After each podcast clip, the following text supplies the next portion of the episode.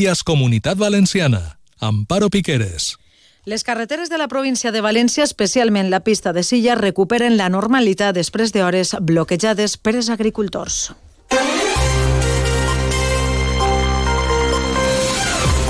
Molt bona vesprada. Quart dia de protestes al Camp Valencià que en seguida els contem, pendents també de la declaració del presumpte assassí de la dona d'Alfars del Pi. Junt a altres notícies, fins a les 2. Al control tècnic està Isaac Sancho. Comencem. Todos los martes en Onda Cero, Comunidad Valenciana en la Onda y Caixa Popular, un foro radiofónico donde de la mano de Caixa Popular conoceremos proyectos innovadores, solidarios y de carácter social, donde ponemos el acento en las personas y la sostenibilidad de nuestro entorno. Todos los martes en Onda Cero, a partir de las dos y media, Comunidad Valenciana en la Onda y Caixa Popular. Les protestes dels agricultors han col·lapsat per quart dia consecutiu algunes carreteres de València i Castelló. La més afectada ha sigut la V31 a l'altura de la localitat d'Albal, que ja ha tornat a la normalitat després de desbloquejar les protestes dels tractoristes. Unes protestes que també han provocat embossos i talls a l'altura de la CV33 a Albal i Beniparrell. A més, aquest matí un grup d'agricultors ha portat la seva protesta davant la delegació del govern a València, Amparo Sánchez. És més de 50 agricultors concentrats davant la seu de la delegació del govern han criticat la inacció del govern d'Espanya a l'hora d'atendre les reivindicacions del sector. Sobre este tema s'ha pronunciat aquest matí la delegada Pilar Bernabé en un acte al COI on ha assegurat que el govern de Pedro Sánchez és el que més ha apostat pel sector primari. Prova d'això són les ajudes, ha dit, que acaba d'aprovar ajudes directes per valor de 269 milions d'euros, dels quals més de 1.500 agricultors valencians es van a beneficiar d'eixes ajudes. Són ajudes i són reivindicacions que té el sector que el govern d'Espanya ha fet pròpies també en moltes ocasions. Unes tractorades que a la província de Castelló també han col·lapsat la Nacional 340 a l'altura d'Alquerías del Niño Perdido i que està previst s'intensifiquen a partir d'aquesta vesprada, tal i com ha confirmat a Onda Cero l'agricultor Marcos Vila y a partir de las dos y media tenemos planeado pues salir a Nacional 340, dirección Peñíscola, ir bloqueando con tráfico lento la carretera y luego de Peñíscola nos iremos otra vez a Benicarló con dirección a Vinaró para ir colapsando digamos esta zona nuestra y pues eso que queremos hacer fuerza y no parar hasta que nos lo pongan un poco más fácil desde Europa, que lo están complicando mucho. I les protestes dels agricultors es sumen també a la dels pescadors a Castelló que han amarrat la seva flota este divendres. Critiquen la reducció dels dies de pesca i la competència deslleial. Exigeixen al govern d'Espanya que pressione la Comissió Europea perquè amplie els dies de pesca. Castelló, Juanjo Tobar. El president de Fedcopesca, Manuel Peña, critica a Europa per voler plantejar-se una nova reducció de dies de pesca. Peña señala que l'estabilitat laboral dels pescadors està en perill. Es una locura si no podemos mantener a nuestras familias ni mantener los barcos y, y encima no los marineros preocupados porque no acumulan suficientemente paro para cuando nos obligan a parar nuestra actividad. Es que es un desastre. En dos setmanes, el Ministeri es reunís amb la Comissió Europea. El sector realitza la protesta per a pressionar a Madrid i que trasllade les seues denúncies a Brussel·les. I el president de la Generalitat, Carlos Mazón, també s'ha pronunciat avui al respecte. Ha dit que és un mal dia per a la pesca. Yo quiero decir que por fin en la comunidad valenciana hay una Dirección General de Pesca que antes no la había, que habla el lenguaje de los pescadores, que está al lado de los pescadores, que dice no al fin de la pesca de arrastre, no al fin de las restricciones para salir a faenar. Esto es como si a un comerciante le dijéramos que de los 300 días hábiles que tiene el año, solo puede abrir la persiana 100 o 110 o 120. Tendría que cerrar. Y no puede ser.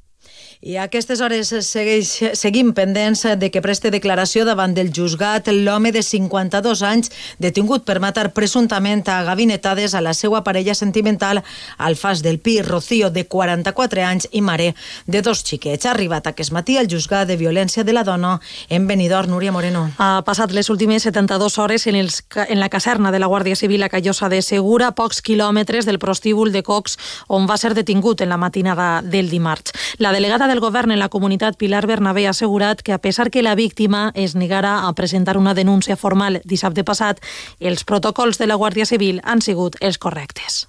I el que podem assegurar és que es varen complir els protocols i per això es va activar el protocol zero i per això es va fer tot el treball amb la víctima. Respecte a la postura de Vox de no voler qualificar este tipus d'assassinats com a violència masclista, Bernabé ha apel·lat a la unitat i no al negacionisme, ha dit.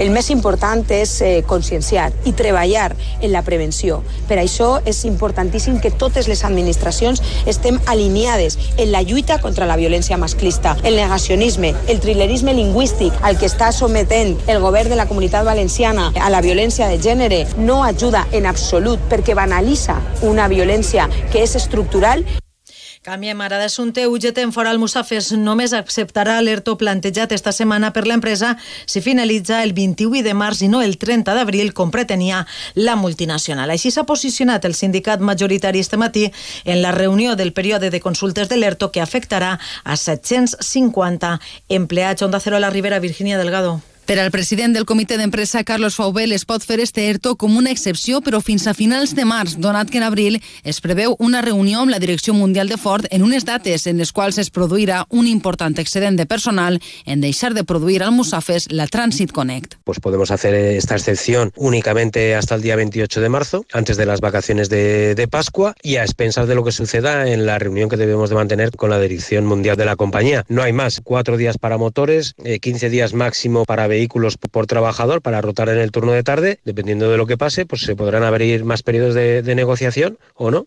A més, UGT demana que aquest ERTO tinga les mateixes condicions econòmiques que els pactats anteriorment. De ser així, es podrà aconseguir un acord dilluns que ve.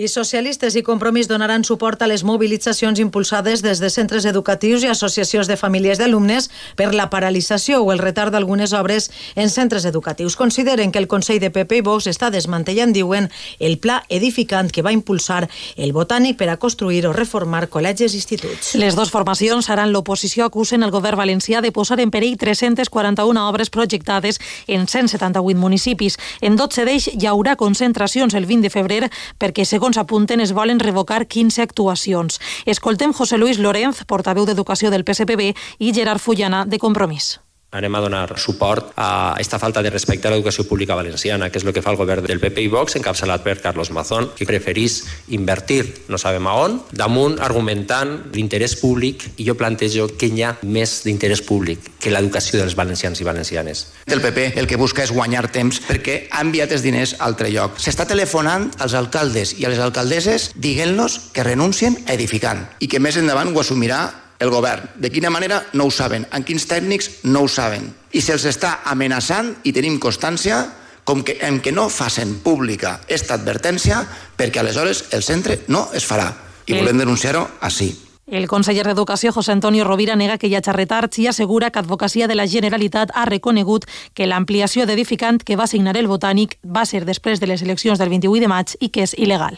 Y era un acuerdo que se firmó estando el gobierno del Botánico en funciones ya y solo ampliaba el edificán a ayuntamientos gobernados por el Partido Socialista y Compromís. O sea que tras las elecciones del 28 de mayo habían seguido gobernando esos partidos. Ese es el único acuerdo que hemos anulado porque la propia abogacía nos reconoce que es ilegal. I sàpiguen també que el Partit Popular de la Comunitat Valenciana defensa que el repartiment del dèficit beneficia més a les comunitats autònomes i ajuntaments perquè comptem en un major marge. Per este motiu van a votar en contra esta setmana en el Senat asseguren que el seu plantejament suposa consolidar unes polítiques econòmiques equivocades. El senador Gerardo Camps reitera que la proposta dels populars va en línia amb el plantejat des de la Generalitat. Ha aprobado unos presupuestos con un 0,3 de déficit. Esos presupuestos estarían fuera del objetivo de estabilidad que ha marcado el Gobierno de España, que para las comunidades autónomas es de un 0,1%, porque si no, ese 0,3 incumpliría los objetivos de estabilidad que pretende aprobar el Gobierno de España. Sàpiguen també que els treballadors de Renfe i Adif estan en vaga este divendres. Les primeres hores estan transcorreguent amb normalitat i amb uns seguiments que en totes dues empreses públiques es xifren entre el 2,6 i el 4,8%. I també que el personal de Sitval, l'empresa pública que gestiona les, les estacions de les ITVs, ha dut a terme aquest divendres la primera jornada de mobilització i protesta. Arribem així a les dues, acabem amb l'oratge, dir-los que seguirà esta vesprada el cel nuvolós i s'esperen precipitacions. Adeu.